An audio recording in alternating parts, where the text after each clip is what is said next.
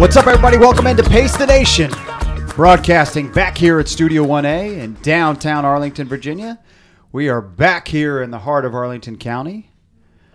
Some would dispute that this is the heart of Arlington County. But It of is the soul is. of Arlington County. It's Clarendon, and it's the soul, it's the heart, it's everything. I'm your host, Chris Farley, back again for episode 174. And you heard my co-host to my right. That's Tess Strike. Tess, Hi, everyone. How you doing? Great. Good. To my left, of course, it's Williamy Docs. Docs, what's up? Farley, did you notice that Tess broke protocol and came in before she was I love it. Let's shake it up. Hey, you know? No, no, I hope that you never like- happens again. I know. I know that you like routine Mm-hmm. and you like the standard issued what we're doing. for- Stay on script, Tess. For the record, no one told me that was a protocol. Just Right. like the the photo position protocol. Right. You know, if there's a manual, I need to read it. Right. We don't have the manual, Docs. So no, this is this is learn as you go. Yeah. All right. Be Well, be ridiculed by me as you go. That's the that's the manual. intern Joanna, uh, get on the happy hour and the manual. Uh, Uh, you're yeah. tasked with those things. All right. Well, Farley, I would like to answer the question though. what's that? How am I doing? I'm Yes. on, I'm on my deathbed. I know. Uh, I'm- glad I'm that sitting you're over here, here. Docs. I'm sitting over here quarantined. He's he's got electrolytes and oranges, Mhm. and uh, it, it, It's got electrolytes. You sound like well, you, you did have an orange before we came on, uh, and now he's drinking an electrolyte Mhm. uh, drink. Uh, you don't sound your best. Mhm. What's going on? Um, I went out to Arizona last week Mhm. and visited my uh, dad's brother Okay, and and his wife, and they had a surprise birthday party for him. nice. So the whole family was out, but unfortunately, my aunt was sick, uh, and so I I took her germs home with Oh, me, no. and they activated last night, uh, and uh, I am well under the weather today. well, we, we're But glad we're glad you're true here. professional. You are a true professional. we're glad you're here. You did text us earlier this morning and say. And said uh, to both Tess and I, uh, "Are you okay with me being under the weather and sick?" And Tess' response was, "As long as you're quarantined in the corner, Mhm. staying far away, Stay in your lane. Yes, then then uh, I think that's good advice generally for docs. Stay in his lane. But know? but to that point, uh, I just want to let all of our listeners know that uh, I I left it up to to my co-hosts whether Right. or not they wanted to share a space with me. It's it's a very selfish move when people say I got to go to work even though I'm sick because Right. they get everybody else sick. that is true. But And- today was an important show for you to be Mhm. at. And for the record, we do have a full liter of hand sanitizer on the We table. do. Mhm. We do. It And some tastes tissues. you don't eat it, docs. Uh. Um, but it is important for docs to be here because we are very excited about today's guest. Uh, he is the head cross country and track coach over at West Springfield High School. It's Chris Pellegrini. Uh, his girls were the state champs in cross country this past week. His boys were runner ups. So uh, great stuff coming out of West Springfield. And why it's important that Docs is here for a West Springfield coach here who is the guest Yeah, why is that important? because Docs is one of the West Springfield's all-time great runners. Mhm. And wow, that's a. and it's a- I know some listeners who will dispute that. yeah, I know. We do have some. We have some. we have some uh, alum, But they don't have a microphone, so That's go right. on. So, so we do have some alum who listen, and uh, they will be excited to hear from Chris as well. So uh, thrilled to have Chris as the cross country season wraps up to talk about the season, talk about the West Springfield uh, West Springfield Spartans today on the program. Also on today's program, uh, an interesting story that uh, Tess is going to tell us about. Emily Schreck, she's a Canisius College sophomore uh, who's running there at Canisius College, and Tess is going to talk about a story uh, that uh, has made some made some pretty big news recently. Mm-hmm. Uh, also on today's program, we're going to recap my Dancing with the Stars. Step by step. Yeah, well, not step by step, Uh. but I want to touch on that. And uh, I, I got a lot of great feedback and Mhm. uh, did the dance and did the thing. And uh, well, it was a it was a successful event. We'll talk about that later on the program. Oh, that wasn't the full recap. No, right no, there? no, no, no, no. I want to go deeper into that. Okay. Yeah. Uh, also on today's program, Amazon is coming to Arlington. Real estate prices just went up. coming to Congratulations to all you homeowners out there. yes, coming to Crystal City. there. Mhm. Uh, it's I- not Crystal City. Oh, what's it? What is it? National Landing. National Mhm. Landing. Yes, National Yeah. Landing. So we're going to talk about that and how it affects potentially uh, some of the local great races there in Crystal City. Yeah, now, what about National what about Landing. what about the uh, series in the spring that I do every April? Yes, that's right. Well, we, Is we'll that gonna tease impact that. us? We will tease that, and we'll talk. Uh, we'll Okay, talk I'm about finally interested in a We'll Pace the Nation topic. We'll talk about that later in the program. And finally, uh, we're going to uh, touch on some of the uh, listeners' tweets that have come in. Mm-hmm. We always love to you, that you interact with the program. Yes. uh, some great tweets have come in. Uh, since we no longer do the tweets episodes, I, like every month or so, every six weeks, to touch on the tweets that have come in, and we'll talk about and address some of those tweets at Pace the Nation. like in a negative way. Well, potentially, but Ooh. some positive, Ooh. some some Oh, negative okay. as well. All right. Uh, but Can I be negative? You all always generally are. So yeah, again, you'll stay in your lane. Uh, so Docs, uh, you were in Arizona, uh, Mm-hmm. a surprise birthday trip for an uncle. Yes. Um, was he surprised? he was surprised. Yes. Those are He- always hard to pull off. Have you ever been surprised, Tess? No. No, I, I have, and it's it's shocking. Oh, I surprised you on your your birthday once. Remember that? yes. um like uh, for Farley's birthday once I had we had all these guys coming into town when when Farley was uh, doing his sabbatical in Georgetown. Mm-hmm. And he and I planned for we were like, "Oh, let's go out. Let's let's everybody let's go out this this Saturday." Uh, and everybody was texting back. They're like, "Oh, I'm in," but then at the last minute, they're like, "I can't do it." And so then I went over to Farley's house. I was like, "Let's just go out anyway." So It he, was just gonna be me and him. What a he- rough night that would have been. he cleared he cleared his schedule because people said they were going to come, and then everybody canceled, and so he was just disappointed. I tried that he was to gonna act go out. disappointed. Yeah. just Docs and I. and and the best thing was, so we show up, we go to the first bar where where we uh, El Centro, I think, where we Mm-hmm. had some drinks and some tacos. And there were already three people there, and, and Farley's like, "Oh, that's great," you know. And then like every like ten minutes, one more person, person showed showed up, and it was Farley was such such a great person to surprise because every time somebody showed up, he thought, "Oh, well, that's the last guy. This is great." Like he would be like, "Hey, what are you doing here?" Like it, like there was a surprise great. every time somebody showed up. So I would say anybody thinking about having a surprise party, what you do is you do all of the guests all at the same time. Right. We did the opposite of that. We did one guest Yep. at a time. That's also it's a, good it's format. a really good format. So, Nobody does that. So if Tessa's friends are listening, I think that's a good format. That's what I Mm-hmm. Would do for her next birthday. Surprise her that Just way. every ten minutes, roll Yeah. another friend it in. was it was very very well done. But now I'm in on it. I Right, know if true. it's a it's a That's format. true. You know, you get two That's people, true. and I kind of think it's gonna. hey, all right, when's the ring next one? When's the next one? When's the Mhm. next one? Yeah. Surprise parties are good for uh, people who are not suspicious. My uncle was not suspicious, Okay. uh, so he he did fall for the surprise. Even uh, he got us out. We were in Tucson, which is where he lives, and we were going to his daughter's house in Phoenix, which is I don't know two and a half hour drive.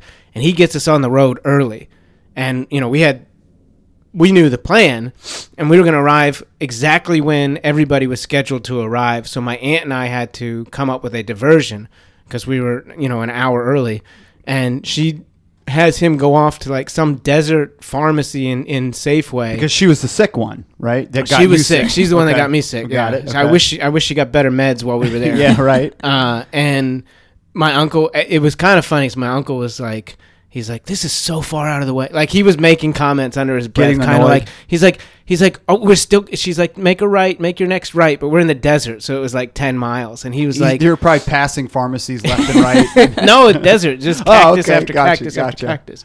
So actually, being in a desert uh, and finding a diversion is helpful. Yeah. Yeah. because there wasn't a strip mall every two seconds. Uh, so we went out of our way, and he was a little bit annoyed by that. We got back on the road, but he was totally surprised when we got to the house. So Very it worked cool. out great. Well, I'm glad that uh, your uncle was surprised. Um, so Tessa's friends just understand that she is kind of in on it at this point. So, you know, I, I think for her next 21st birthday, My next Yeah, 21st yeah, birthday? I mean, Mm-hmm. for your for your 21st birthday, um, Your next birthday, which your will next be your twenty first. right, yeah. How old Yeah. do you think I am? I don't know. 20, don't- obviously. Yeah. yeah. Uh, you, you that know, that que- that answer speaks for itself. just just know that she's uh, kind of in on it, but uh, you Mm-hmm. can still pull it off. Uh, it, that was a great surprise. Other, but uh, so other than surprise, docs, did you do anything else in Arizona? yeah, I, I discovered a true passion for pickleball. Pickleball. Mm-hmm. Wow. Yeah, Pickleball's like a, a is an actual thing in these warm like Florida, Arizona. It is a it's an actual thing. Can you explain to me what pickleball is? Um, well, if they ever make a full length feature, like a two hour Hollywood blockbuster based on Goldilocks and the Three Bears story, Mm-hmm. tennis will be Papa Bear's sport. Mhm. Okay. Ping pong will be Baby Bear's sport, and pickleball will be Mama Bear's sport. Okay. All right. I'm not sure. Was that why. a good explanation? No. No. so it's a racket sport. Yeah. It's a I'm Still not racket. Yeah, yeah. It's, It's a it's a racket sport that's on a smaller court than a tennis court, and it combines the rules of tennis and ping pong. I think okay. a, a little bit. Is kind there a table? You're No. standing on it, and it's fixed to the ground. Okay. no, no you're table. standing on a court. Yeah, it's Like- it's like a tennis court. It, the, the the the material, the the court is like a tennis court. It's Mhm. made like a tennis court. It's just smaller. Uh, it's doubles, so you play two versus two. I was the youngest person there by about seventy five Yeah, years. it's so not I, for 21 year olds. I was the only one who was moving a lot. right. Uh, but you know, there's there's a little bit of movement, and you, like the ball you play with is like a wiffle ball, hmm and the paddles are, are like wooden paddles almost. Uh, it's so fun. So, um, I'm not sure that we've really defined what pickleball is for Tess yet, and we Uh-huh. definitely haven't decided why the three little bears or the what what's the fable that he mentioned. That's Yeah. the analogy we're Yeah. gonna go with. Gold, Yeah. Goldilocks, and the three bears. Three Bears. How do I'm you not not? sure how how does that not help? No, it didn't help at all. I'm not sure what you're still referring to with Mama Bear and Baby Bear, and Did you ever read that book, or did you just I'm skip it? I'm sure I did, but uh, Mhm. I, I don't remember. I don't know why that had ha, would have anything to do with pickleball. Because it's because Mama Bear is always the medium thing, and this is in between ping pong and tennis. Ah, got it. Okay, got it. Pickleball would be the medium. I feel Okay. like badminton and tennis would be a better analogy then, because then like table tennis or ping pong, you, you have a table. you don't so even know. different. You don't even know how the game's played. Well, how do you now have a better analogy? Because I'm working with what you told me. right. Mhm. That's true. Now the the rules of the game are more similar to ping pong because you score one point, and you have to serve like this, and it's two people.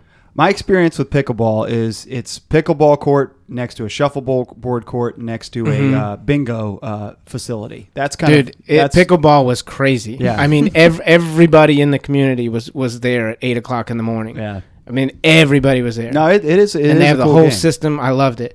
And then, like, I started playing, and I didn't know all of the rules. Uh, so the first day, I stepped in what they call the kitchen, which you're not allowed to hit a ball in the air when you're in the kitchen. Mhm. Uh, and they immediately told me that. And then the next day, I was on the court, and the woman, a woman in the court next to me, uh, said, "Excuse me, I saw you yesterday. You hit a ball in the air in the kitchen." I was like, "Yep, yep." They explained You're it. kidding. It's been corrected. She's like, "Well, you're playing wrong, and you need to follow the rules." I was like, "It's been corrected at school. Thank you." Uh, and Wow, and she went on policing. and on and on, These and then guys she take their pickleball serious. she walked around the court. They would finish their game. She's telling them, and I saw him yesterday, and he was and blah blah. And then we went back, and my aunt had some friends there, and and she was laughing. She was like, "This woman came over, and she talked about you for like ten minutes, hitting the ball in the kitchen." All right. Well, pickleball looks like a fun game. I'm glad that you uh, give it two It's thumbs up. It's great. Yes. So uh, next time uh, I'm around a pickleball court, I will give it a shot. yes, we're gonna build one on the Kaishai compound. I love it. All right. Well, let's switch. Uh, let's transition from pickleball to another sport. Uh, what this podcast is actually about, running. We're going to bring in Chris Pellegrini. Now, uh, I mentioned earlier that Docs uh, ran for West Springfield Correct. before Chris was there. Chris was also uh, a athlete or a runner at West Springfield. Correct. Uh, so you guys didn't cross paths, though, right, Docs? That's not totally true. Okay. All right. So you do know When, Chris. when I was a when I was at the University of Virginia, hmm we put on a camp, a running camp, and he was one of the uh, attendees. Okay. All right. Well, that's good that you got that context. All right. Well, Chris is one of the best coaches in the area. He's been doing it for 17 years over at West Springfield. His girls were the top in the state. His boys were the runner up. And he's going to join us next here on Pace the Nation.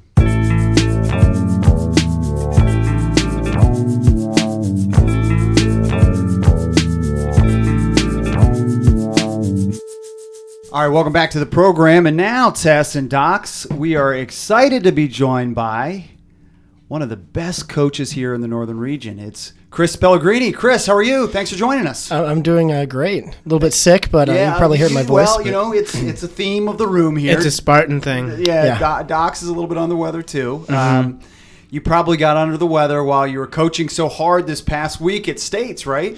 Uh, a little bit. I actually, it was funny coming off that weekend, last weekend when we had states. Uh, on Monday, I started feeling a little under the weather. I think I was, I think I was just kind of worn down, and maybe Yeah. uh, uh, the stress of it all, or, or the, the anxiety of hoping this thing would finally happen for us in some capacities, uh, uh, maybe finally got to me. And I'm I'm usually a pretty healthy person, but Yeah. yeah, a little, little it's, cold. uh, it- man, it's a drain emotionally, physically for for the kids, for you, for everybody part as who's part of the program. And we're going to talk about that race that uh, happened this past week, where the Spartans did so well. The the boys were second in the state, and the girls won it. And we're going to get into some of that. But before we do. Um, we want to touch on a little bit of your your, your background. Uh, Both of these guys here ran for Vic Kelbaugh. Correct. And I, I've, I've heard about so Docs and I ran in college together, and I've heard about Vic Kelbaugh for the last. I don't want to. I don't want to Last make five years. Right, right. I don't, want to let people know how old we are, but for the last twenty five years.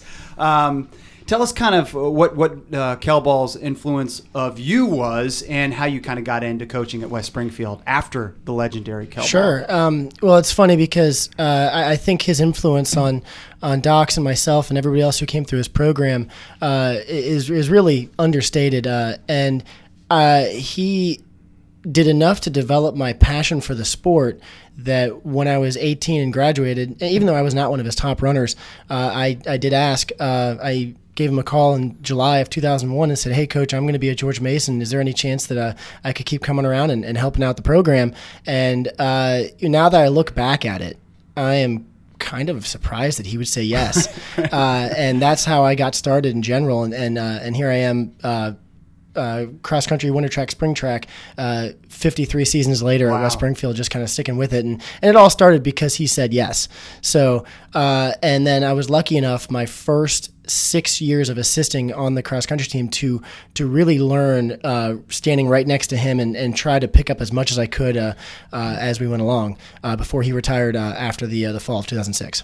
Wow, that's awesome. Well, it's a storied program. We've got a uh, sign right behind me here, Chris. Yes. That's uh, the 1993 state champions uh, sign for the West Springfield Spartans. I know we've got a few listeners who ran on that team. Correct. Uh, so we'll tweet out a picture of that sign. So the history of the program was was really good, and then maybe a, a, a bit of a, a dip before you got there, or Um, well, actually, I do want to say that uh, I have a uh, I have probably weekly conversations and emails back and forth with Coach Kelbaugh, and Yep. as I'm trying to kind of pull as much history from him as possible Yeah. to compile our school's history, um, and uh, he does look very fondly on that 1993 team Mm-hmm. uh, as as being one of his biggest overachievements. So uh, just for for those who are listening that were on that team, just know that uh, you have a special Very- place there for him. Cool. Yeah. and and what about you? Uh, Do we have a special place in your heart too? oh, of course, I, I guess so. Yeah. okay, Of, good. Of course, he, Yes. he's a Spartan, and he's proud of the, the story. Absolutely history, no, for I, sure. and and I I take special pride in trying to know as much as I possibly can from our school's history. So even though I might not have been old enough to have been there myself or was uh, there at the time. Uh, I feel like next to maybe Coach Kelbaugh, there isn't anybody that knows more about it than I do. Well, I, I have to say, I mean, I'll, I'll miss some guys, but I was there around the time where you guys were kicking everybody's Mm-hmm. tail in '93, and Coach Kelbaugh's great, but it's kind of hard to mess up Kar- Sharif Kareem. Sharif wasn't there. Chris, Chris Ba- well, he was. He wasn't there for the '93 He wasn't team. there for Right. 93. Yeah, that's true. Right. And the the big But that's Oh, I'm sorry, I was going to say the the big um, thing about the '93 team is they did not win a single race the entire year until the state meet. Wow, look it was at the that. only race they run they won the whole season. Docs has got somebody bragging for him. This is That's quite right. Nice. That is that's very Keep cool. going. Did, did not did not And then, realize uh, that. Yeah. So Docs, I didn't realize that was the only race that you won all year. I mean, he, he talks about this team how great it was. Had I was known they great. only won one race, I have something to give him a hard time about. But no that is wrong. pretty big that they won the, because the, the I- big one. But I'll say like, and, and this is a credit to how Kelbaugh coached us too. There were other teams in the region that peaked at you know at the first meet. What, it, what is it? The Monroe Parker now, Uh, it's but it now was called Monroe Parker. I think it used to be called the Northern Virginia the athletic directors meet. Right. Yes. And and there were teams that would like that would be their best race of the season, but Kelbaugh had us like he trained us to perform in the championships at the end of the season, and and so it's a credit to his coaching style and his patience that uh, he knew that we were going to peak at the right time. That's very cool. And I think that his very calm um, and steady demeanor had a lot to do with that. Yeah. Because he never really got everybody psyched up um, for anything but the very, very end of the season. So uh, I, I've, I've started to become a believer that, that peaking ha- is far more mental than it is physical. And so to me, it's really hard to get up in late August, early September, and then stay up and get up again in November. Right. So he tried. He always ran a very steady ship all the way through. Well, that's a good uh, trip down memory lane. Um, but you let's let's kind of fast forward. So you were Sure. at George Mason. You, you you started coaching there in 2001. Took over the program in 2005, six. Um, I took over coaching the, the winter and spring track programs as the head coach in 2000, the 2006 2007 Okay. year.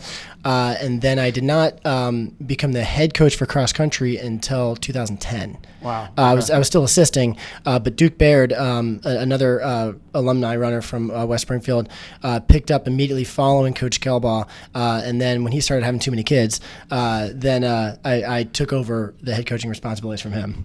Now, so tell me a little bit about like this area, West Springfield, like Braddock, all these teams that run at Burke Lake at the what what we call the AD meet, the Monroe Parker. I mean the the amount of talent in this area is just insane. The number of runners that you've had or that Mike's had over at Lake Braddock or just in this northern region is insane.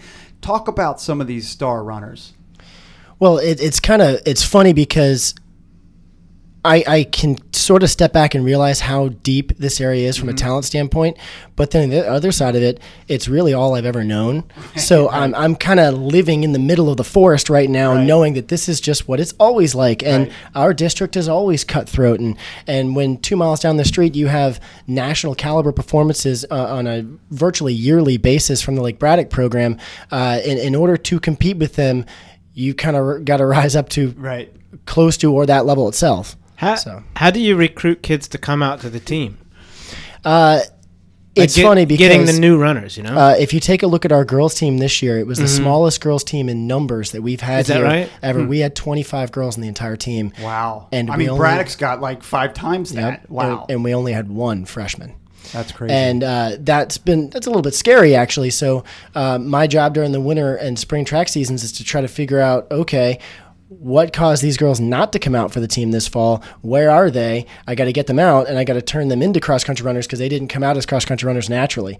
Uh, and actually, uh, a good chunk of our varsity program this year didn't come out as four year cross country runners. I had to go find them during the track seasons and and then convert them. Um, and and so that's part of the process. That's an interesting point. I got, I'm, I'm buddies with the guys over at Yorktown High School here, where we have always have these soccer players. I was at a race this morning where I saw one of the kids who's a soccer player, and I'm just like, you got, he ran 425 in the you know 1600. I'm like, you gotta run. Like, how do you convince these guys to, you know, run full time, run for you three seasons? Well, uh, it's definitely a one season at a time process. Mm-hmm. But the hardest part is, that 99% of the people who are athletic that arrive at, at the high school level, especially at a school like West Springfield, because we're not a secondary school, so we don't have any real hands on um, uh, looks at kids prior to, to high school, Right. uh, is that everybody comes to high school thinking that there's something else first.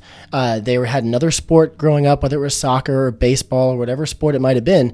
Uh, my first love was baseball, and so when I uh, w- when you get to high school, uh, it, we're sort of that back burner sport, Right. and our job is to show them, hey, you might you might be. You know, on a scale of one to 100, you might be an 85 rated soccer player. You might Sure. be an 80 rated baseball player but look how far you can go in this sport. And the hard part is giving them the tangible evidence to where they will believe that themselves. I love that because I came in as a as a competitive soccer, Soccer player, player, who right? never ran until college and converted and had a great time. And now it's who I mean. Eh, you you would define yourself if you picked a sport. You define yourself as running. yeah, more running. I was way more successful in running. Yeah. But do you think that I think it's awesome that you're building a program like that? But do you think that as you become more successful, that will be harder to do since the program gets this reputation for being an elite running team, then it's harder to pick up people from other sports. it was actually something um, that I talked with uh, Coach Mangan from Lake Braddock about because he's been so successful for such a long time, and he says no, it's it's harder than you think to get girls, especially, to come out for what they view as an elite team because they immediately say, "Well, that's not me. I can't do that," uh, and they think that they're better suited to do something else. And so, um, I think part of having a, a consistently good to potentially great program is you have to deal with that negative side effect of convincing those who don't think they can do it that they can. And so you would have thought that that us winning a state championship this year on the girls side, we could walk around with the you know the, the, the trophies and the medals and whatever and say, hey, look at this, come join a winner. But that might not be as effective as you think it would be. It might be more along the lines of, hey, you need to realize that we really can help you. Right. Uh, just try to buy in for a little bit and we'll show you. Right. You don't have to come out and be the best on the team because that's way intimidating as they walk around Yes. with a big sign that says state champions Yes. 2018. well, you feel free to use my story uh, in your recruiting efforts because my freshman year in high school, I was out of everybody who participated in cross country in the northern region, I was the worst runner. Honest to God. And my senior year, I was varsity. Yeah, on a and, state and then went on, championship and, team. and then went on to run And at- ran in at- at college. Virginia for four years. Absolutely. Yeah. And and you know the other part with our sport that's you know boy I'm I'm gonna make myself sound old here is that our sport is as you all know is not an overnight thing and so I think kids are looking for a quicker fix or a quicker answer now than maybe they used to be mm-hmm. and so in our sport, you're going to have to get them to buy in for a large chunk of time before they may see some of those results, just like you were talking about. And that's not an easy sell either. Is So- is that what when you're talking about kids these days? Is this something that you've noticed has changed in teenagers over the years since you started coaching to now? Absolutely, yes. Uh, I've noticed two main differences. One is they want more immediate gratification than they did 10, 15 plus years ago. And two, uh, a larger percentage of the kids that are coming out for uh, cross country and track are literally getting off the couch from 15 years. They didn't run around and play tons of outside games as little kids. They didn't jump in and out of trees. Their muscle structure and their bone structure and their ability to withstand training is far different than it was 15 years ago to the point where uh, if I took our training that we did as a track team and a cross country team from 15 years ago and applied it to brand new kids, they would just get hurt. We're having to basically do remedial training just to make their bodies start to accept training. Sort of acc- acclimate. Yes. Wow. Yeah. We're Wow. doing so much like Bosu ball stuff and ankle strengthening stuff just so we can prevent the future shin, shin splints. So then, what's your best advice for a budding high school cross country runner? Uh, I would say the, the best advice I could really give is to try to have some patience. Uh, try to enjoy the culture of the program because more often than not, uh, for these good teams, uh, they have a great culture, and you can get in with a group of people uh, that are good people. They're they're usually uh, very highly academic as well. They're good kids, uh, kids that you can in general trust your your parents to leave you with, and uh, you'll also have a nice friend base entering high school because cross country starts prior to high school. And I think I hate to say it, but that's probably one of your biggest selling Yeah, points is big. not to say, "Hey, look at the ring." Right. It's say, Yeah. "Hey, look at the friend base you get to start high school with, and look at these great group of people." And once you get into it, it becomes addictive. My only friends are people that I've run 10 miles with. Like if you've never run 10 miles with me, You're not. You're not true my friend. That well, a lot of listeners are like, I was wow, say, I is guess this a, I'm a large friend. group or a small group? I think okay. no, but I, I mean, I, I still text with my high school teammates. I still uh, text Yep. and uh, see all my college teammates. I mean, it, those are lifelong bonds. Sure, and the bonds here in our sport might be stronger than other bonds because of that commitment to the training that you have to make, which might be more so than other sports. Yeah. All right. Well, I know Docs has got a ton of questions West Springfield related, Sure, but I, sure. I want to fast forward to, again here to uh, this year's team, which was so inspiring. And I also want to point people to the article that uh, Sarah, Sarah Beth Hensley just did on on Chris. West Springfield's Chris Pellegrini was born holding a stopwatch. That's on Run Washington. We'll tweet out a link to that, so make sure that you give that a read. That was a really good article. I was very appreciative that you guys did that. It- Absolutely. It, it, was really nice. Well, I, you. I, I we, we appreciate you doing it with us. I think it was it was a it was an article that was very well received. We know the the, the, the metrics were a lot of people read, so that that was awesome.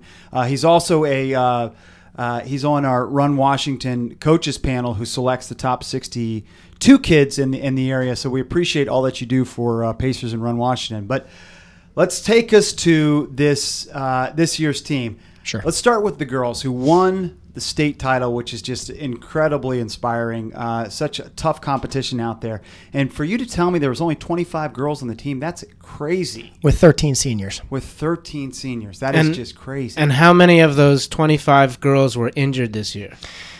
Um, a, a pretty good chunk uh, that we had to kind of work around and manage the injuries and and um, the the interesting part is if you took a look like uh, from the outside looking in at our girls' performances during the course of the season, you would see that we were they were performing well and winning races and, competing at a high level uh, with a very interchangeable order. Um, but it just kind of looked like probably from the outside in that we might have been kind of rolling steadily through the season right, like a straight linear line. a linear line yeah. and, and things were smooth and it, it might have looked like it was all smooth sailing Mm-hmm. from the outside but from the inside um, and behind closed doors we were doing a lot of work to to keep this thing afloat uh, and and not just you know from an injury standpoint but also because we were so senior heavy we were balancing all the college visits and everything that Oh gosh, that requires as well that, and right. and uh, so keeping this thing glued together from my perspective personally was a lot harder than I thought it would be And and you came into the race, I would say a prohibitive favorite. So that's like uh, a lot of pressure there too, right? It, it, it was. It was the first time, uh, again, in the 18 years that I've been at West Springfield, that we were that kind of favorite, and it was a position that that I know, uh, like Braddock's been in a couple in a couple of times, and uh, it's different, and it's a different kind of uh, anxiety, knowing that you, you're the expected favorite, and you have to go out and perform, and then the state meet itself was 40 degrees with 25 mile an hour winds on a muddy course, and the uh, uh, that added an element. And one of the things I was talking to uh, one of my assistant coaches about is I said, you know, in these kind of really weird uh, and and adverse conditions, sometimes the strange can happen. Right. And I personally kind of don't. level the playing. I don't for want the strange to Yeah, happen this year. yeah. This is the one year I want. I want things to go straight to paper. And, uh, Exactly. So, Right. Well, it, uh, it ended up turning out great, and we'll talk about that. But tell us some, some more about the injur- injuries that you had on the girls' the side. uh, the biggest injury that we had was um, uh, to last year's number one runner, uh, Sarah Coleman. Uh, she was our top runner last year, and she uh, was seventh in the state as a junior. And so, you know, she would have been expected to go Yeah, in and be a single that out, digit. be a top five. Yeah. Absolutely. Yeah. Uh, and she had uh, suffered a stress fracture during the spring track season, had recovered from that, and was en route. Uh, her workouts were becoming very good again, and she was en route to kind of rejoining our lead pack. And she was doing that in workouts. And so uh, we went up to uh, upstate New York uh, for a big race called the McQuaid Invitational. And in the middle of the race, uh, she tore her arch, uh, which I have been told uh, is a pretty rare injury for a teenager. It's the first I've ever had, Wow. and uh, that unfortunately sidelined her the rest of the season. And um, uh, that caused the girls to have to to rally um, around her and know that, that hey, we might be missing a significant front runner, but we still need to try to do the job anyway. Uh, the other main injury we had is we had an overachieving senior named Helen Heaton who. For her first three years of running, she was JV, um, and we had a goal-setting session at the start of the year at our running camp, and she uh, she said, you know, I've been JV and I've been carried as an alternate before, but my big goal in life is I would really like to run at the state meet this year. That's just the one thing I've always wanted was to be on the line with the team at the state meet.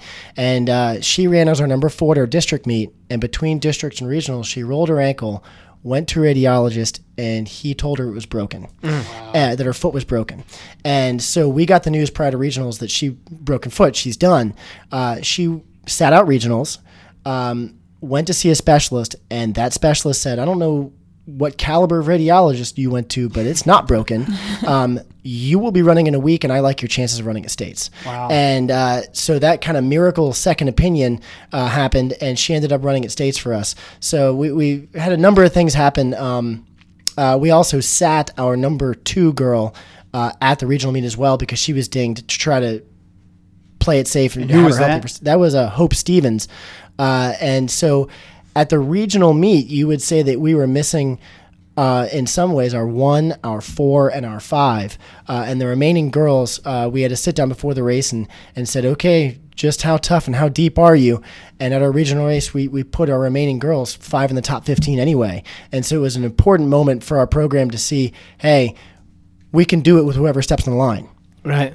That's amazing depth. Yeah, that is incredible. I mean, it, you you ended up you were you you were led by uh, Chase Kapler. Is that right? Chase Kapler, yes, uh, she ended up having the best cross country race of her life at the state Wow. meet, uh, and she she and the rest of our team, but she in particular ran the race plan flawlessly, which was in those conditions. Our plan was to be very very relaxed for the first mile uh, and then make a, a slight move in the second mile of the race and then hammer the last mile and to try to watch and see other teams who went out too hard in those conditions kind of come back.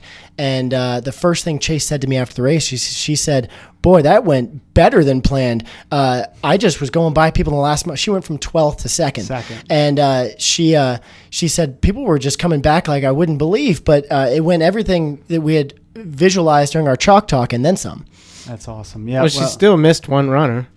Uh, she did, and now I, I, I will say she probably shouldn't have finished second. She probably should have finished third, but uh, the Annandale girl, um, Julia uh, Giselli, Yep. um, uh, had unfortunately what happens to a lot of runners on that course, which is that straightaway can eat you up if, if you've kind of miscalibrated a little bit, and and uh, we've seen a lot of fantastic and legendary runners kind of go down on that straightaway if they hit because they start kicking too soon. they they either start kicking too soon or they went too hard somewhere earlier in that course and they hit E on the gas tank prior to the finish line. So explain Yeah. this straightaway to me because I haven't seen this course. Is So- it long? Does it come up a bend? Like what are we looking at? Uh, well, it's out. Great Meadow is an equestrian facility, and so it's uh, got an all grass, and the grass is not manicured mode um, easy to run on golf course type grass. This is highly matted, thick grass, and so as they come down the hill with a thousand meters to go, they turn the bend and enter uh, what we call a J J shaped straightaway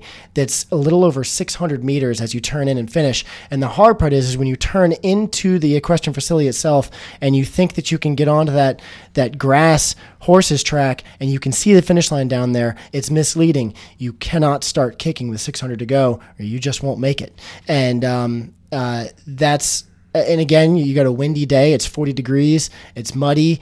Uh, all of those elements add up to needing to really plan your moves intelligently in order to get to the line.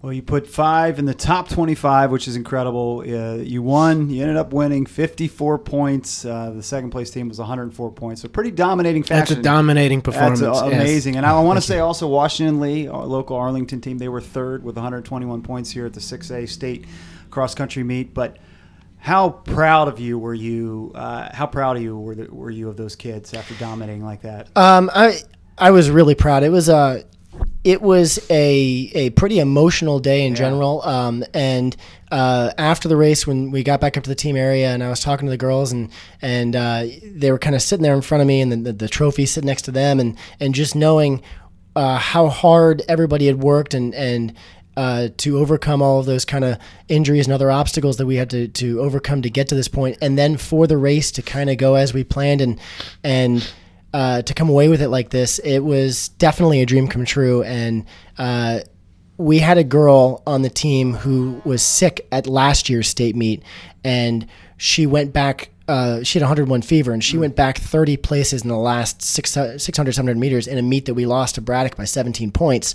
And so uh, she had been stewing on that for a year. And so during our team breakdown at the end, I said, you know, uh, there are a couple of you sitting here that got to exercise some demons and and put all that to rest, and it's over now. You've done it. And so that that was a a nice kind of make the story come full circle and, and round it out for everybody. Yeah. Nice moment. That's Yeah. great. So tell me about the day. So is the girls race first, the boys race first? How does that go? Because these are two emotionally draining races for you back yes. to back. Right? Uh, it, the girls' race was first, and it was funny because the guys' team was kind of during the, the week when we talked about the timings of the, the races. The guys' team uh, half jokingly said, "Oh no, the girls get to go out first, so they're going to win this thing right in front of us, and then we're going to be on the starting line right afterward." And I went. That Yeah. could be how this Yeah, goes. yeah, yes, but you need to run your race and, and not worry about that. And and uh, and that's a little bit of an interesting dynamic because the our girls team and guys team are very close. Mm-hmm. In fact, I mean, in some cases they're dating each other. um, but it, there's there's a little bit of a healthy, uh, or we hope is a healthy competition between the two, uh, and, and the guys would like nothing more than kind of get out of that shadow a little bit and, and show themselves. And oh, maybe last year didn't help that, but it's okay. Right. Well, uh, so the girls run, they win, emotional time. Uh, then the guys line it up, Yes. and they also have a chance to win, and it's going to be a close race. Like, uh, you know, not it's a different race because you knew going in this wasn't going to be a, a cakewalk, which the girls' race ended up being. Right? You knew there was some really stiff competition. For Yes. guys. Um, whereas for the girls, we talked only inwardly and said, you need to run your own race. Don't focus on anything Yeah. else in the outside universe, and it's going to go your way. For the guys' race, we knew that there were really two other teams in our minds that, that had a great chance at winning besides us, and that was uh, Woodson and Oakton. Uh, and so Two we- neighbors. Look at that. yeah, That's and crazy. and uh, we had won a, a very very close regional race over Woodson the week before, uh, and in our chalk talk we said, look, this is probably going to be splitting hairs again. This Mm-hmm. is going to be very very close, uh, and a credit to Woodson because uh, they turned the tables on us and they won the very close meet at states uh, that we had won at regionals. Right. So Well, you you stacked the top. I mean, it's crazy. I'm looking in the top ten. You had three runners come in. Um, talk about your emotions. You must have felt pretty good, and then, Well- or, or or did you never feel like it was you know going to be easy? I never I never felt it was going to be easy and kind of watching the race and knowing how the breakdown was, we knew that we had a, a, a pretty potent top three to the point where we we were going to be winning the state meet through three scores. We, we knew that was going to happen because that had kind of been how we had done business prior to that. And during the course of the race, I could see our three guys getting up there and, and, and actually even running above what we had uh, we had asked for. Uh, what the honest truth, and you guys know this, uh, that that cross country is won or lost in the trenches, and that our major points were going to be somewhere in the middle of this mess. And uh, uh, on that specific day, I knew throughout the duration of the race that that this was going to be close, but we were never in any sort of we, we were never comfortably winning or losing. It was going to be right there in the middle the whole time, and and uh, and as is the case, um, you know, our number five on that day uh, happened to have pneumonia, um, and that's part of the deal uh, because getting to this uh, the start line healthy is probably one of the biggest components to uh, to the whole process, and and sometimes that's just luck of the draw. So. So you guys uh, were second, 72 points to 78 points. Yes. It's just, I mean, for the, just crazy for the high school, the college runners. Listen, I mean, it just, it just every place matters in these championship races. Very you much. know, if you can just outkick a couple people or beat that one person, you, you know, that swings the whole thing. It's just crazy. And we had talked about that. We said that on that critical 600 meter straightaway, we said that very likely that trophy is going to change hands on that straightaway, uh, and uh, it very much might have. And um, and uh, you know, again, credit goes to the Woodson guys because they were able to pack up and and overcome what our top three had done. Because our top three were able to get the team three, four, and five cards, uh, and they uh, Woodson in true cross country fashion overcame that. Well, Sam Pritchard le- led the way for you. He's an 11th grader, so you'll have him again. Um, We return all three of those Yeah, guys. so th- unlike the women's team or the girls' team, it looks like you've got a lot of people back on the boys' side. Well, and that's where I kind of hope that history is going to repeat itself because last year we returned most of the girls from last year's cross country team and they left the state meet with a bitter taste in their mouths Right. and came back the next year and, and got revenge. And this year the guys kind of walked out of this one with a very similar uh, uh, feeling. And the hope is that we return those three guys and that they can empower uh, some other guys in our team to step up and, and round it out. Awesome. Well, uh, for these guys, just real quick, I mean, next steps do these guys go to Foot Locker? Is this a team that you can send to Nike Team Nationals? Like, what's the plan for, Yes, for them? both now? genders are going to go this weekend to, to the Nike Cross Okay. Southeast Regional Cool. um, that Saturday after Thanksgiving. And um, the girls, if we can kind of, again, keep this thing glued together, uh, we think are our top four teams somewhere in there. Top two obviously go to, to Portland. Um, And the boys this year, uh, the Southeast region as a whole is extraordinarily competitive with Loudoun Valley as the top spot, and there are several other top 25 of the nation ranked teams. So I think we're probably a five, six, seven ish type team this year. But again, with those three front running juniors, the idea is to get into this field, get the experience because it's a unique experience down there, uh, and and kind of get your battle scars and learn how to do this, so that maybe we can come back next year and take a swing at getting the top two spot. So uh, again, for the listeners, it, this is a really cool experience for these kids. As a team, they can go to this regional meet and then get a chance to go to Portland and experience this Nike Team Nationals, which is a world. I mean, they put on a world class event, which is really really neat. So hopefully, your kids get a chance to do that. Um, so you're coaching them all the way through. You've got a, there's no breaks right now for this top team, right?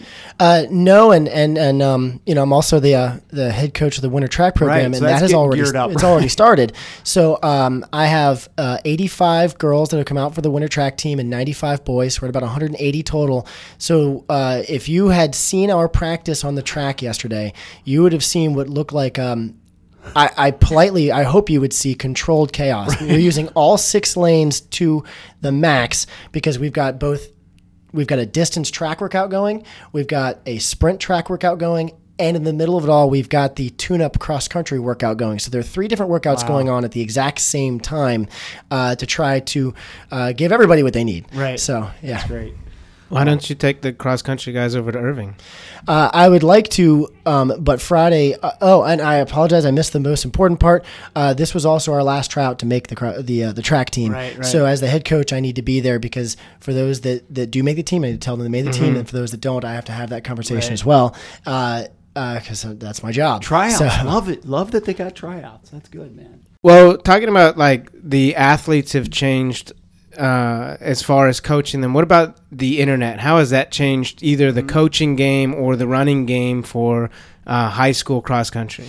Uh, the honest truth is is that I think it's it's probably seventy five percent bad and twenty five percent good. Really? The, the Um, internet causes like a, a big problem for you. Negativity. Yes, the, 75% the reason negativity. why Wow. is is that I I think that to be a good coach, is it nice to have good X's and O's? Yes.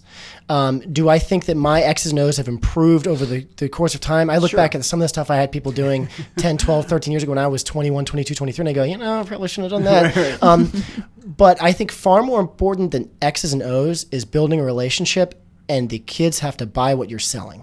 And now, with so much information out there, there is always something else for them to look at. And I cannot tell you how many times someone's come up and says, well, why aren't we running this kind of mileage? And why aren't we doing this? And why aren't we doing that? And I'll say, well, just trust what I'm having you do. Um, it's going to work out okay. And and uh, from our program, and this is one of the big things I learned from Coach Kelbaugh, is that we are not a high mileage program. We are a lower mileage program by the scheme of what's happening these days in the northern region for the most part. Um, our our girls are running 35 to 40 miles a week uh, at most. We have some running less than that, uh, and our guys are running in the probably low to mid 40s. Maybe they sometimes fringe towards the upper 40s. Uh, but I know that that's distinctly less than a lot of programs in the area, and uh, it's just my belief that that you can get what you want out of them without overdoing it in high school, and it leaves them a place to grow in college. Um, and I may or may not be. I, I think you know another ten or fifteen years from now will prove whether I'm right or wrong on that. But um, uh, I think that with all of the information out there, that it, it, it opens the door for more and more questioning, and it makes it harder for kids to just wholesale buy what you're selling. Uh, the I will say to counterbalance it on the good side though is is that uh, you know like anybody else I'm a I'm a stat nut. I like to pore over things and find answers and find patterns and things that I think can help our give our team the best race plan that we can have, and that's made more possible by knowing as much as I can possibly know about the competition and. Uh, I think that's a tremendous thing for me, and for some of my athletes, that's an advantage too because some of these guys are, are all about it, and ladies are all about it as well. And uh, when you if used properly, the more you know can be good. Right. But it can also be bad uh, if you slot yourself and say, "Well, I can't beat that person because look at what look at what their mile split profile says." And you know, so you have to turn that part off, but you have to use the information to your advantage when you can.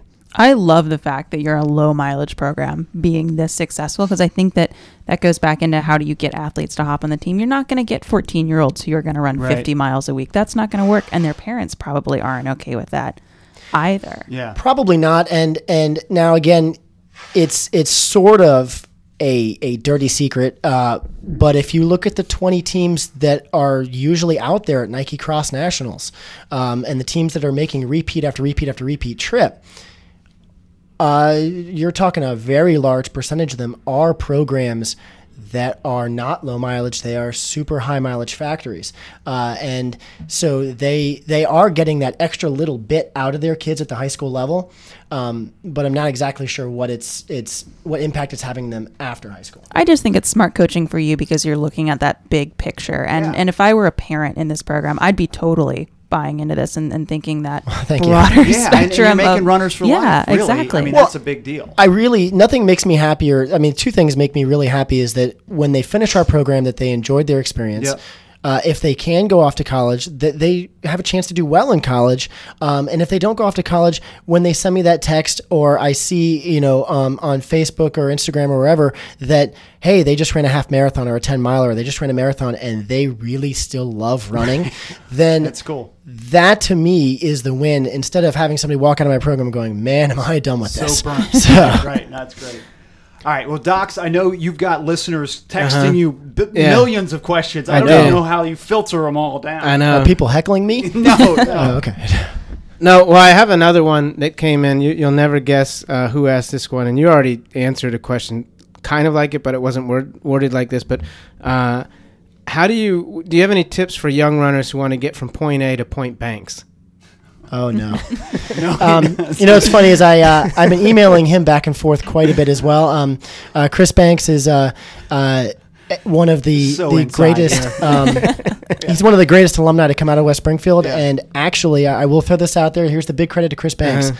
I believe he is the winningest athlete of all sports in the history of West Springfield High School. There you go. All right, because he'll he like won that. five team state championships. Yeah, he has the most five. rings. He is the most. So he is a five-time Super Bowl winner, if you want to put it in that terms. And given that you only have four years in high school, I pretty can't good. find anybody else in, in the history of the school that would have had that many.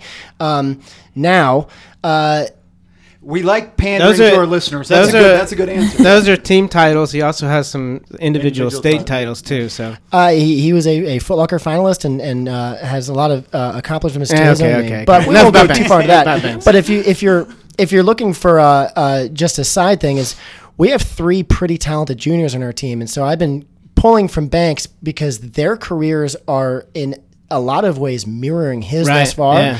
and. Uh, our kids tend to love that sort of stuff. So I say, hey, and I, I put charts up of some of our, our great cool. alumni runners and say, this is where they were and this is where they came from. And uh, it, it varies. Not everybody was a 435 freshman miler. Some guys came from somewhere much more humble and uh, right. and and even slower. And uh, and so I kind of like for our team to take pride in and chase history in that That's very cool. All right, I can't wait to go to West Springfield and see what the Docs chart looks like. Um, one last question. Sure. And and this is uh, very interesting for a, a stat guy like you. Um, it seems like the times at Burke Lake, which is which is basically where the regional meet and the district meet, but there's a lot of cross country races there. So it's kind of the the measure of uh, from year to year Through and, years, and yeah, from school true. to school. Everybody has their Burke Lake time. Those times seem to be pretty consistent uh, from when Farley and I ran to to where people are running now. But across the country, other courses are getting faster. Uh, is that because the 1990s um, cross country runners were the absolute best ever? Um, I like well, that. I like that potential answer. You know, it's funny because if you look at the state of the country and you look at the depth of cross country and track performances across the country now and you compare it to the 90s, you probably wouldn't say the 90s was a very deep time. Um, uh, as far as guys breaking nine minutes in track and all the other stuff like that. Um, as far as Burke Lake goes, I can tell you that that even with the alterations to the course by necessity over the years, with the the They're, they're running the- less mileage now, Farley. Yeah, that's The, what the it is. course is shorter. Right, right, well, yeah. uh, I was I And was tracks say- are also in Northern Virginia. Tracks are 350 meters yeah. now. w- Um, that's probably no, meters. no. The Yeah. uh, uh, but I will say is that the the 2.98 and the intense scrutiny of Burke Lake, especially with Pearl Watts and other guys that have been around for a million years there, uh, there has been a concerted effort to make it as to the inch exact as it always has been. Uh, and and I've, I've kind of been uh, in, in talks with a number of the coaches who have been around, like Mangan and Coach Kieran, and those those who help work to ensure that that is the case, because we want history to be able to stack up as accurately as possible. Yeah, I like it. It's kind of like baseball. You know, you got to have Mm-hmm. these are storied, historic. No, don't get me of- into baseball. I have a lot of reasons why I think there are more home runs, and not all of it I think is fair. So. Uh, these West Springfield guys, they know their baseball, or, or at le- at least their baseball stats, because don't get Doc, Doc started. Either. World right. Series titles. Well, Chris, um, this has been fantastic. Um, I, I this is all the time for you, though. I mean, right? Are you able to run it all through it? I Uh, there, you're 53 seasons in a row. You get to run on your own some. Uh, it, it's funny because um, now that I'm in my mid 30s, I noticed that when I didn't run for periods of time, that I started to put on a little bit of weight. Yeah, uh, and that didn't happen in my 20s. and I thought that was weird. And um, so uh, I made a commitment uh, that I was going to, because I live in Woodbridge and I commute to West Springfield High School. Yep. And uh, the honest truth is, if I leave my house at 6:50 and school starts at 8:10, I arrive at about 8:05. Right. If I leave my house at 5:50, I get to the school at 6:25.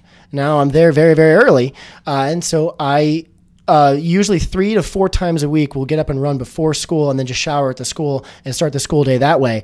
And I've been doing great. a pretty good job of that since the start of school this August, and I can slowly but surely feel.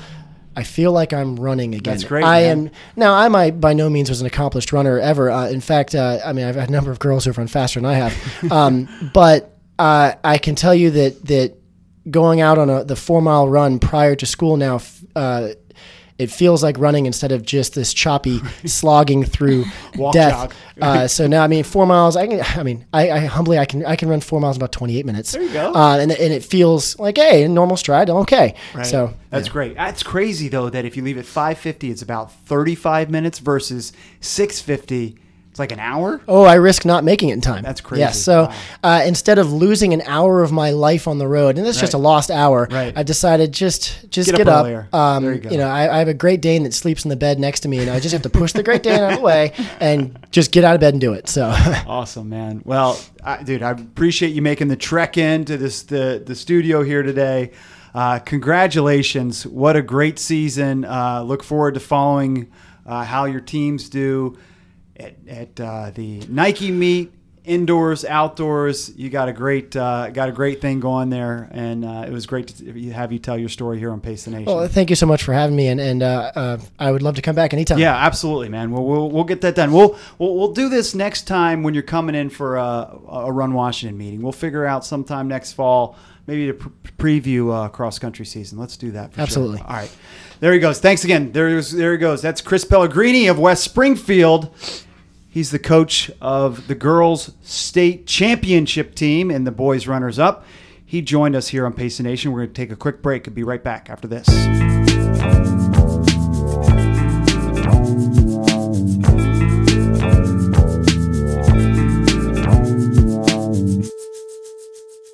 All right, welcome back to the program. Thanks again to Coach Chris Pellegrini for joining us today on the program.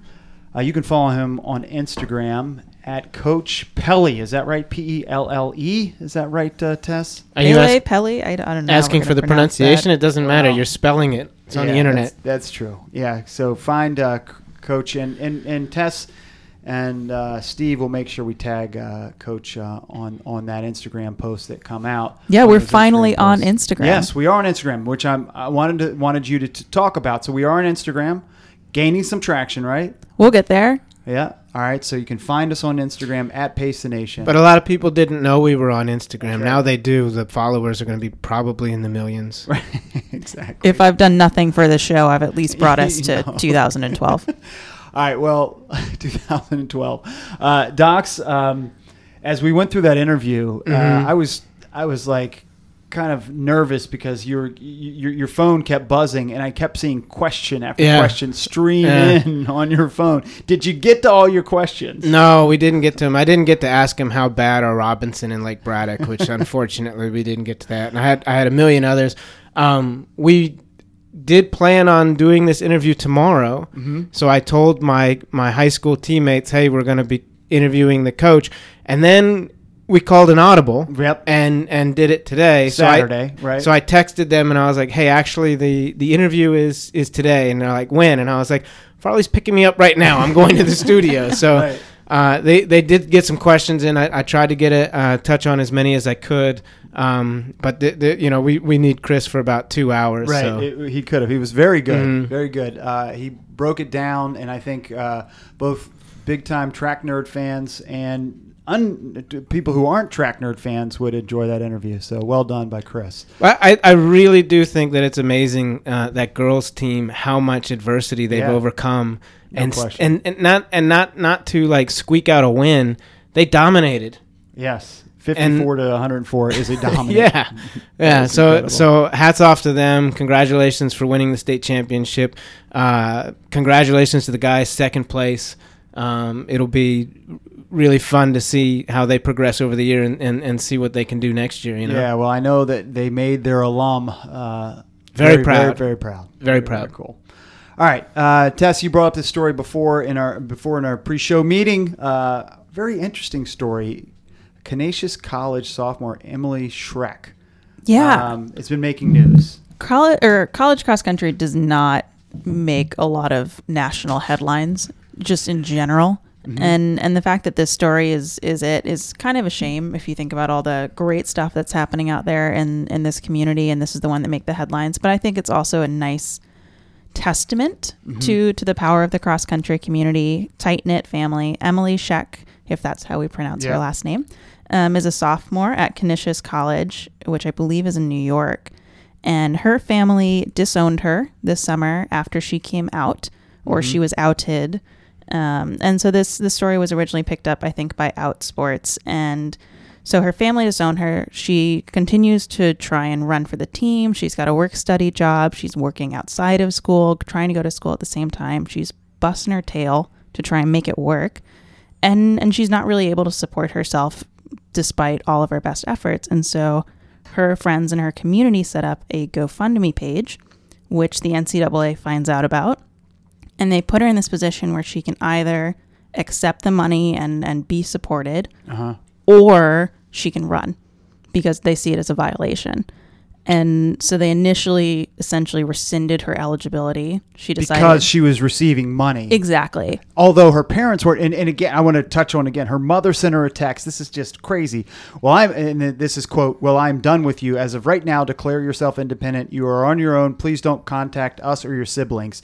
So that's the sort of message that was from her she's parents. Completely abandoned. Yeah. Mm-hmm. and and so strangers and community members are helping her. And so the mm-hmm. ncaa puts her in this terrible position where you either run with no with no support with no or accept the money and can't run Can Yeah. I can I uh, Wow. uh, make a very unpopular take here? Uh, the NCAA is so stupid. it is such a stupid organization. i don't know if that's unpopular but yeah. Oh well, it, but it, it it really is. I mean, they they have all of these rules in place that have an intention, and the intention is that uh, you that schools are not paying athletes uh, to come play for them so that the school makes money. And th- this is if you if you think about the spirit of the rule, this is absolutely not a violation of the spirit of the rule. right And the, the NCAA is just so stupid. and in this factor they didn't act in a timely manner either where she asked for additional scholarships additional help from the college nothing happened for weeks for months and and she's just trying to get by and eventually once this story blows up the NCAA reneges on their initial ban, she's allowed Huh. to keep the money Wow. and continue to run and, and keep her eligibility. But That's that's, that's great. what they should have done in I the know first that's a, place. well. That's a great uh, end of the the, the the the end of the story. Is it does at least turn out positive. Uh, but yeah, that is. Um, And how, how many? How much? How much should uh, this uh, girl be kicked? Like everybody's kicking her I know. at the same time. Yeah, Come on. it's tough. Um, well, glad that it had a happy ending, and hopefully, um, you know, she can reconcile with her parents, and her parents kind of come to their, their senses. Um, but that's that's just a crazy story to happen here in 2018. You say you're glad that it has a happy ending. I think that it's like still a very tough ending. Yeah, like it's to me, it's not a happy ending. It's it's like uh, salvaging the that's true. best of the That's a good- situation. yeah, that's yeah, exactly. It's easy for me to say it's a happy ending. Good Yeah. point. Yeah, it's a nice testament, I think, to the strength of that cross country Right. community. And then, you know, hopefully her family gets to a point where they can reconcile. No question. I'd say the happy ending, good point, Docs, is the fact that the, the running community came together and supported her is, is the happy part of it. But uh, that's a crazy story. I'm glad you brought that to our audience's attention. Well, switching gears, guys. Um, big news here recently in the Arlington, D.C. area is that Amazon has decided to come to town and they are going to go to Crystal City. Mm-hmm. Crystal they, City has won the Amazon lottery. but they, but Crystal City is as part of the deal. I guess they're being renamed, right? Is it? Is that true? I, Yeah. Well, they like Amazon announced it. Said they're coming to National Landing. National Landing, right? Yeah, but it's Crystal City, guys. It's you know, it's it's it's like one of those annoying things when uh you know somebody shows up and they they want to be like the talk of the town, but they don't even know the local lingo. Well, Amazon uh, did decide to go to Crystal City, and they're as, as big as they are. They can kind of dictate the lingo. I think that Nope. they can decide. No, Not gonna accept it. um, they've decided to go to New York for half of HQ two, and then the other half to Crystal City, which I'm excited about. Yeah, Um, it is exciting. But. Mm-hmm. but just to go back to that, Farley, uh, when you showed up at, at the University of Virginia Oh, uh, as as a, a Where's young. Oh, uh, wide-eyed eighteen year old, Mm-hmm. uh, and the first time you said, "Let's go check out this campus," Mm-hmm. did people correct you?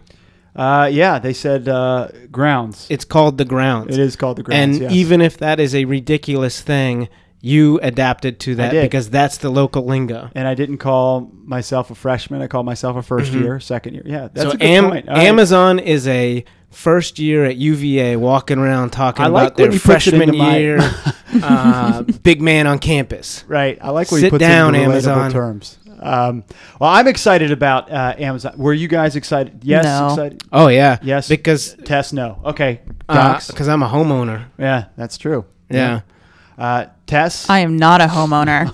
and you never will be yeah. after Uh, this news. Um, well, when they first came in, one of the things I was worried about was the Crystal City 5K Fridays, Mhm. right? And the Crystal Exactly. City Twilighter. Now, we have a great relationship currently with Crystal City. Maybe now we got to call it the National Landing 5K no, Fridays. we don't have to call it that. Right. All right. Docs just went over that. That's a good Mhm. point. Yeah. Farley, it's like when you were an 18. Oh, we already Yeah, did we did that. Mhm. Um, so I was concerned because great relationship with Crystal City.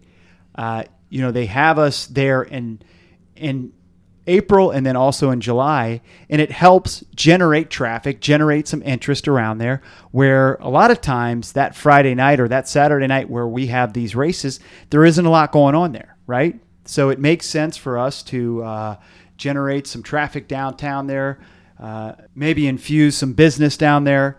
Now that they're the popular kid in Mhm. town, Oh, you're afraid of getting dumped. yes, yes. Mm. Well, yeah. let's not put that message out there. Well, it sounds like I've talked to uh, some folks. It sounds like we are secure, but I was Mhm. afraid of getting dumped. Yes. But what you want to say is like you, you want to be like, but you want to say that you were with them before they sat at the popular lunch table. That's that is true. That is true. They do remember it, and I feel secure in our relationship. I feel Mhm. secure in our table seat at the table. So, Mhm. uh, rest assured, Crystal City 5K Fridays. We'll still call them that on this show, no matter what. Mhm. Uh, the Crystal City Twilighter, they will be uh, events moving forward. So that was my Cool. first concern, but I am excited about it. I think uh, more people, more action, um, more uh, more commerce here in, in Arlington is always a good thing. But let, can we talk about what they did though? Yeah. They, they basically made like a reality TV show out of their "Where Are We Gonna Land?" It's genius. Mm-hmm. Yeah. I, I, I think they probably knew the entire time, but just yeah, wanted they just drag they just Dragged dragged that out out. to- they to leverage- a bunch of other yeah, communities. to leverage their position so they could get the most out of each each spot. And some of mm-hmm. these incentives are crazy. Like, does Yeah. Jeff Bezos need incentives to park his company anywhere? He can move anywhere and it Yeah. would be fine. Yeah, yeah, that's that is true. Um, I'm still happy about it, but yeah, don't don't don't change my mind, Tess. do, do not try to do this. I'm I- not. I'm just not stoked that Arlington County is is putting out this contract, and Yeah. and now that some of the details are coming out, that Amazon can essentially leave at any time, Right. and and Arlington's kind of hooked in on this program. It. I don't think it's a good contract for. How this is it going to change the scooter situation? More Well, I think it's scooters, less more scooters, scooters. more scooters. More scooters. That's yeah. it. You I'm can't do it. That's Yeah. the last straw. I'm soured on it now. Well, I'm glad you brought that up too, because I wanted to talk about some of our uh, tweets that we needed to touch on. Uh, one Mm-hmm. about bird scooters. Mm. It's our weekly bird scooter segment. Does it need its own intro? Yeah, we need some theme music for our for the bird scooter segment and some money from bird scooter. Should we start calling them lime scooters just to to even the playing field?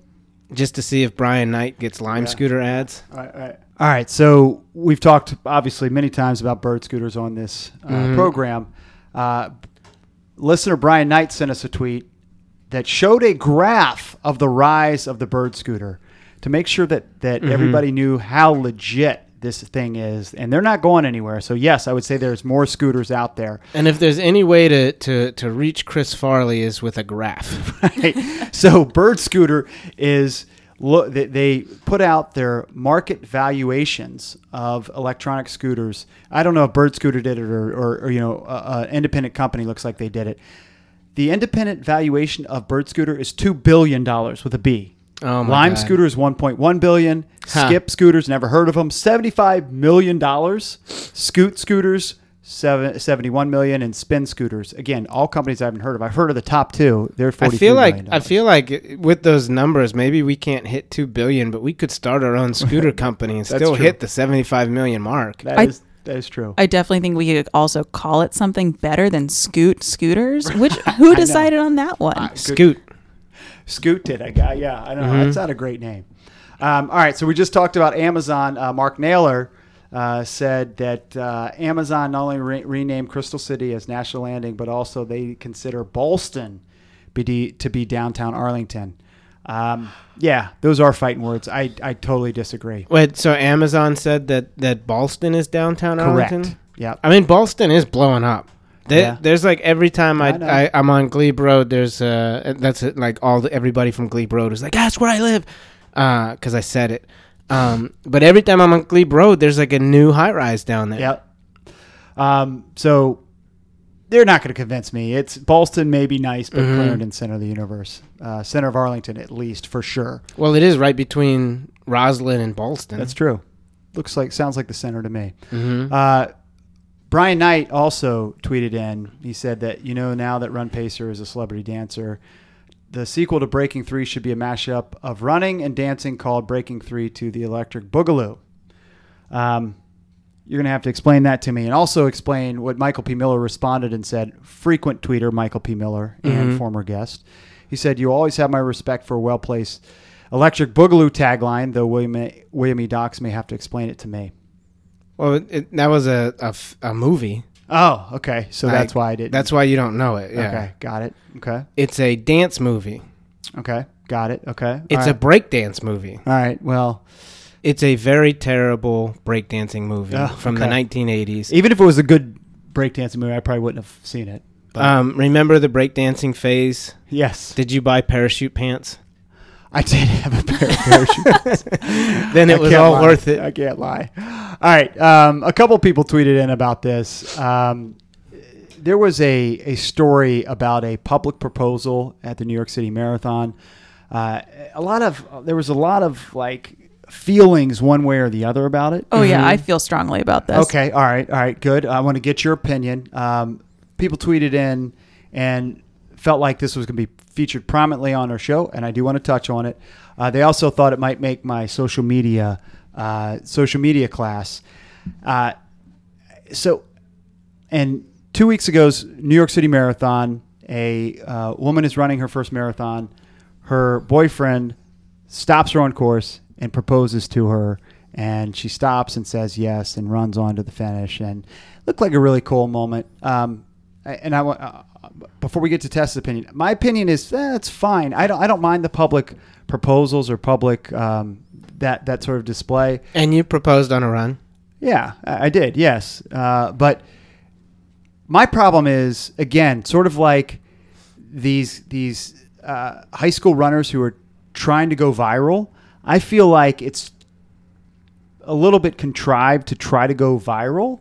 And that's my problem with it. If it's ju- if it's in the moment and it's cool, but if you've got like a camera crew set up there and all that stuff, and trying to go viral, that- that's Wait a where I have minute, wait a minute, wait a minute, wait a minute, wait a minute. You filmed your proposal. I did, but I didn't make it public. I saw it. All right, that's true. All right, so Tess, uh, I'm trying to get this off of me because I don't want to go down that road. But yeah, Tess, y- your feeling on the I don't like two proposal. things. I don't like public proposals, Mhm. blanket statement, and then two, let her finish. Oh my God, let her finish. And I realize, okay, the finish line itself, probably not a prime location either. It's swamped. You can't really get in True. there. But pick another time. Maybe dinner that evening. Also a great option. Okay, good. No public proposals. Uh, docs. Well, um, I mean, I don't think that I should necessarily have an opinion on what they did. If if she's happy with it and he's happy with it, that's Yeah. their that's their thing. Uh, I would never do that, um, and I wouldn't want to be proposed to during the middle of a race. I mean, sure. Yeah. I mean, if they're all happy, great. But I know I would be pissed. I want to I want to be at my best when I get engaged. You know, Mm-hmm. and I'm not at my best. You've seen me at the New York City Marathon. I'm not at my best. Uh, it was it was impre- it was an impressive effort. Now, now here's a here's another thought. Uh, was he just so tired, and he just wanted an excuse to stop for however amount of time that went down to that knee was more of a oh my god I got to rest. She's no, running. it was it was she who was running. I like your theory there, though. They didn't run the race together. No, Nope. no. Okay, I don't like it. Yeah, no, I like your theory though that uh, Mhm. she was so tired or he was so tired that he had to stop. Mm-hmm. No, it was he was uh, spectating and stopped her along the along the course. And I kind of feel like he doesn't get running. No, but that could be it. He Yeah. might. That, that's a good question. Is he a runner or not? I don't know. It was their first marathon. Yeah, I mean, I, I don't know. I, I, I, I if it was fine as as long as it didn't. If they didn't want it to be this viral thing, I'm fine with it. That's What my- if- that's my final stance for my class?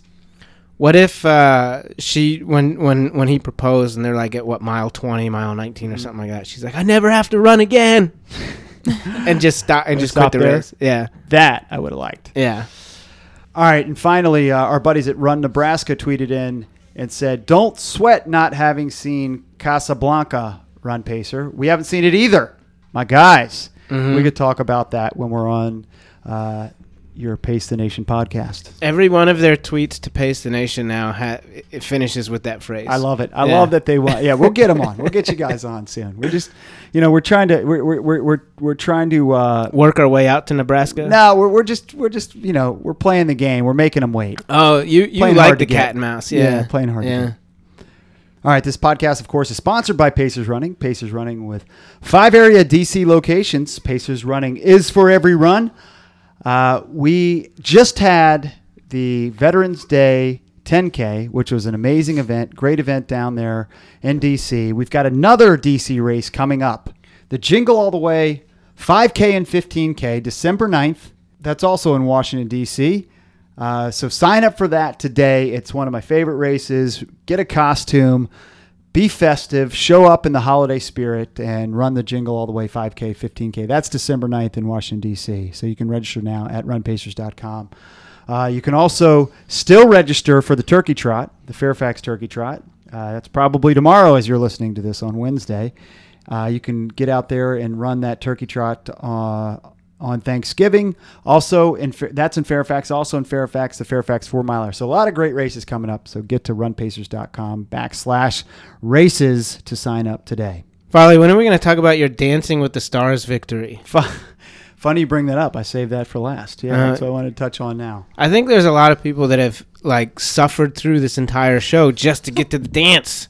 yes. Uh, well, we had Ashley Lambden on the program a couple weeks ago promoting the Dancing Dancing with the Star Gala, which happened last week. And I want to thank everybody who donated. Uh, special shout out to uh, listener D- Darcy Dodd who donated. There was a few other listeners who donated anonymously as well. Very much appreciate everybody's support uh, because I ended up winning the corporate challenge. Uh, Because of the donations. because of the donations, yes. The the dance was was um, left a little to be desired. I would I would say. What Yeah. were your scores? So uh, so I did the dance, and I was actually thrilled because I hit all the moves. Right, I hit all the steps. I had one or two little mess ups, but it was not a disaster on the on the level of what I was practicing.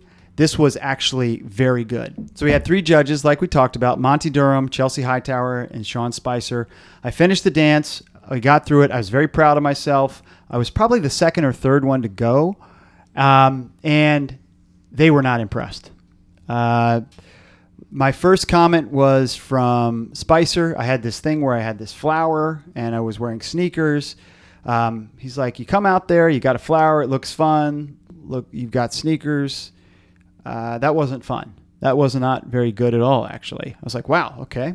He was busting on you for wearing sneakers. Did you did you tell him? But I'm the shoe guy. I, I did tell him later, actually. Um, so he wasn't uh, really impressed. Uh, then Chelsea Hightower's first thing she said was, "Well, at least this is for charity." Pretty good line, and and you know I I felt like they were trying Roasting to you. entertain. Yeah, and they- they roasting. ro- It was, it's a You know, roast. and it was fine. I had no problem with it. I, I Mm-hmm. felt a little bit bad for uh, Lotta, who who worked so hard with me. I mean, she made you know chicken salad out of whatever. Mm-hmm. You know, so the the fact that she was able to get me to that point, I I felt like she did an amazing job. Mm-hmm. And then Monty Durham was uh, he, he was underwhelmed. So Mm-hmm. I. I, I, he, he said, "Is there anything lower than a seven we can give them? Because you can only give them give give each person a seven. So across the board, they totally roasted me, which I thought was really funny. Wait, hang on. Y- y- That you can't you can't score below a seven. No, so that's in this format they wouldn't allow uh, anything below a seven. So I got a seven and a half and two sevens. Oh, wait, they allow for half points, but they, do. don't allow But for nothing anything below, a seven. because you know it's they don't want people to get totally killed. So Mhm. they they make the floor a seven. You can get a ten, but you you can't get below a seven. How did the other people dance?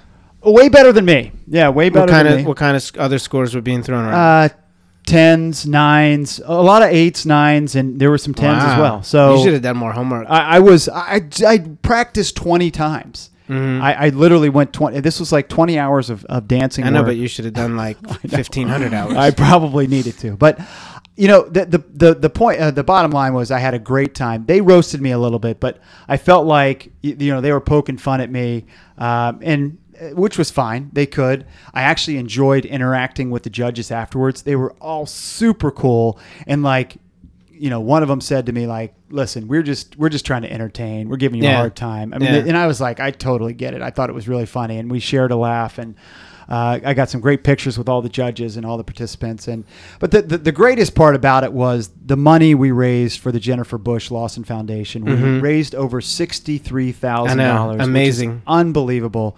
Um, it just was so humbling to be a part of. Um, big props to Jen Myers and Neil Lawson, who've been on this program before.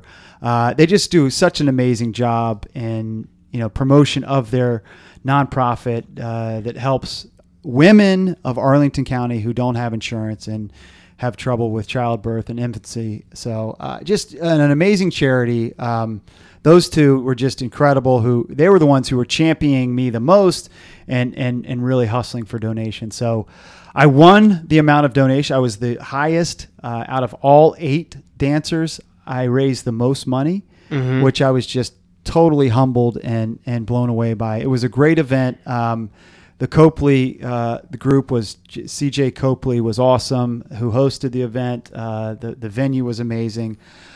Very very cool. Um, it's something we'll be a part of, and uh, you know, I, I, for for for definitely for years to come. And I just want to thank everybody who who, uh, who helped uh, you know contribute to to the experience being so great.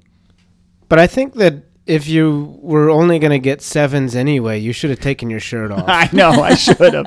I actually think that I think that part would have. We watched some of the dances later, mm. and I mm-hmm. think that it was what they didn't need technical dance moves, which I was trying to do. Yeah. they just needed they just needed showmanship. Exactly. So taking my shirt off and Mhm. you know even though it doesn't that would have scored me some points. exactly. So uh, I should have been your dance instructor, your dance coach, your choreographer. Yeah.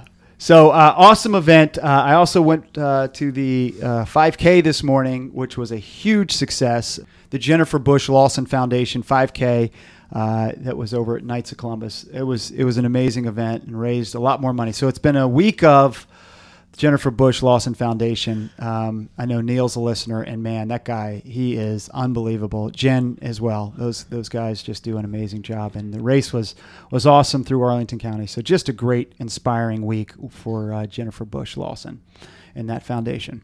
I, I did want to say one thing though, Docs. Um, so I'm at the gala, and you know, great event, and one of the dancers, who's a professional dancer, his name's Javier. Mm-hmm. Um, he danced probably with two or three of the celebrities.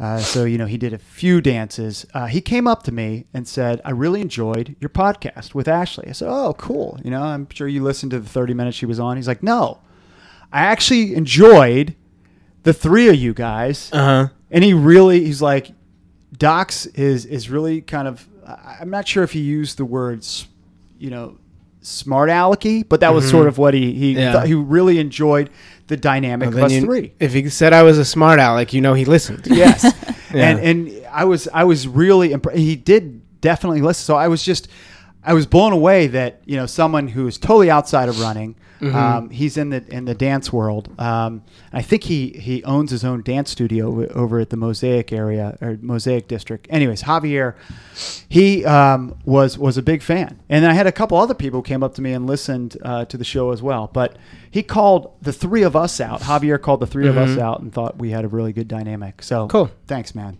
Very, Thank very you. Cool. Zero percent chance he listened to this show, but thanks. All right. Lastly, guys, I just want to say thanks to everybody who voted for Coach Daryl General. Um, this is the last day to vote. So when you're listening to this, the this the, the the tallies are in, and hopefully Coach G won the twenty five thousand dollars. He's well deserving, and I want to thank everybody who. Uh, who, who who voted for him? He's such a well deserving coach and just a really great guy. So, congrats to Coach G. Whether you won, whether you didn't win, you de- you're very much deserving of the win. Can we clarify uh, when you say this is the last day to vote? Yes, we are. As we sit here Saturday, You, you're saying that when they're listening to this, Right. they missed it They missed it. Yeah, Saturday, Yeah. November seventeenth is the last day to vote. because we we pushed that last week for people to vote right. in last week's program. Yes. Okay. Yep.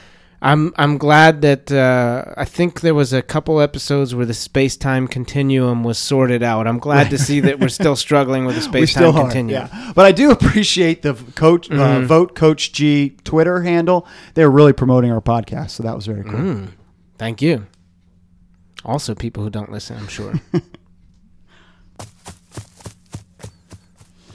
All right, great show, guys. Docs, very much appreciate you um, soldiering through here. oh my god, I, I need to go back to sleep. You- you I'm look like dying.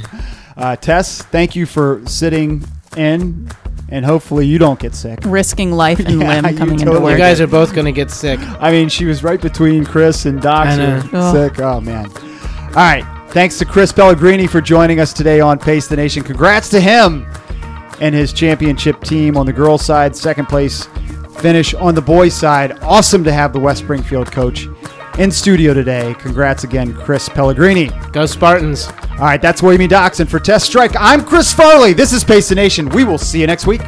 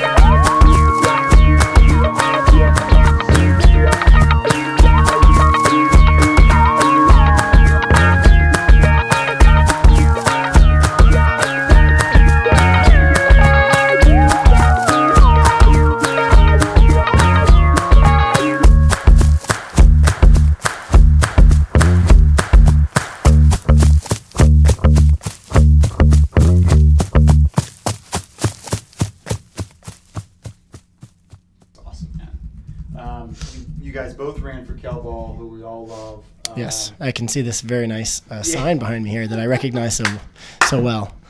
That's a good spot for it. uh, yeah, somehow this ended up in the studio for today.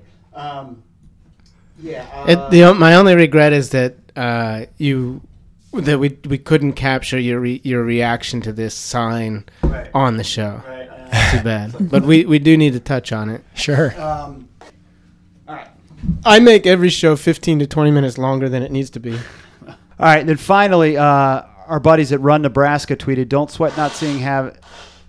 Sorry. I'm dying here.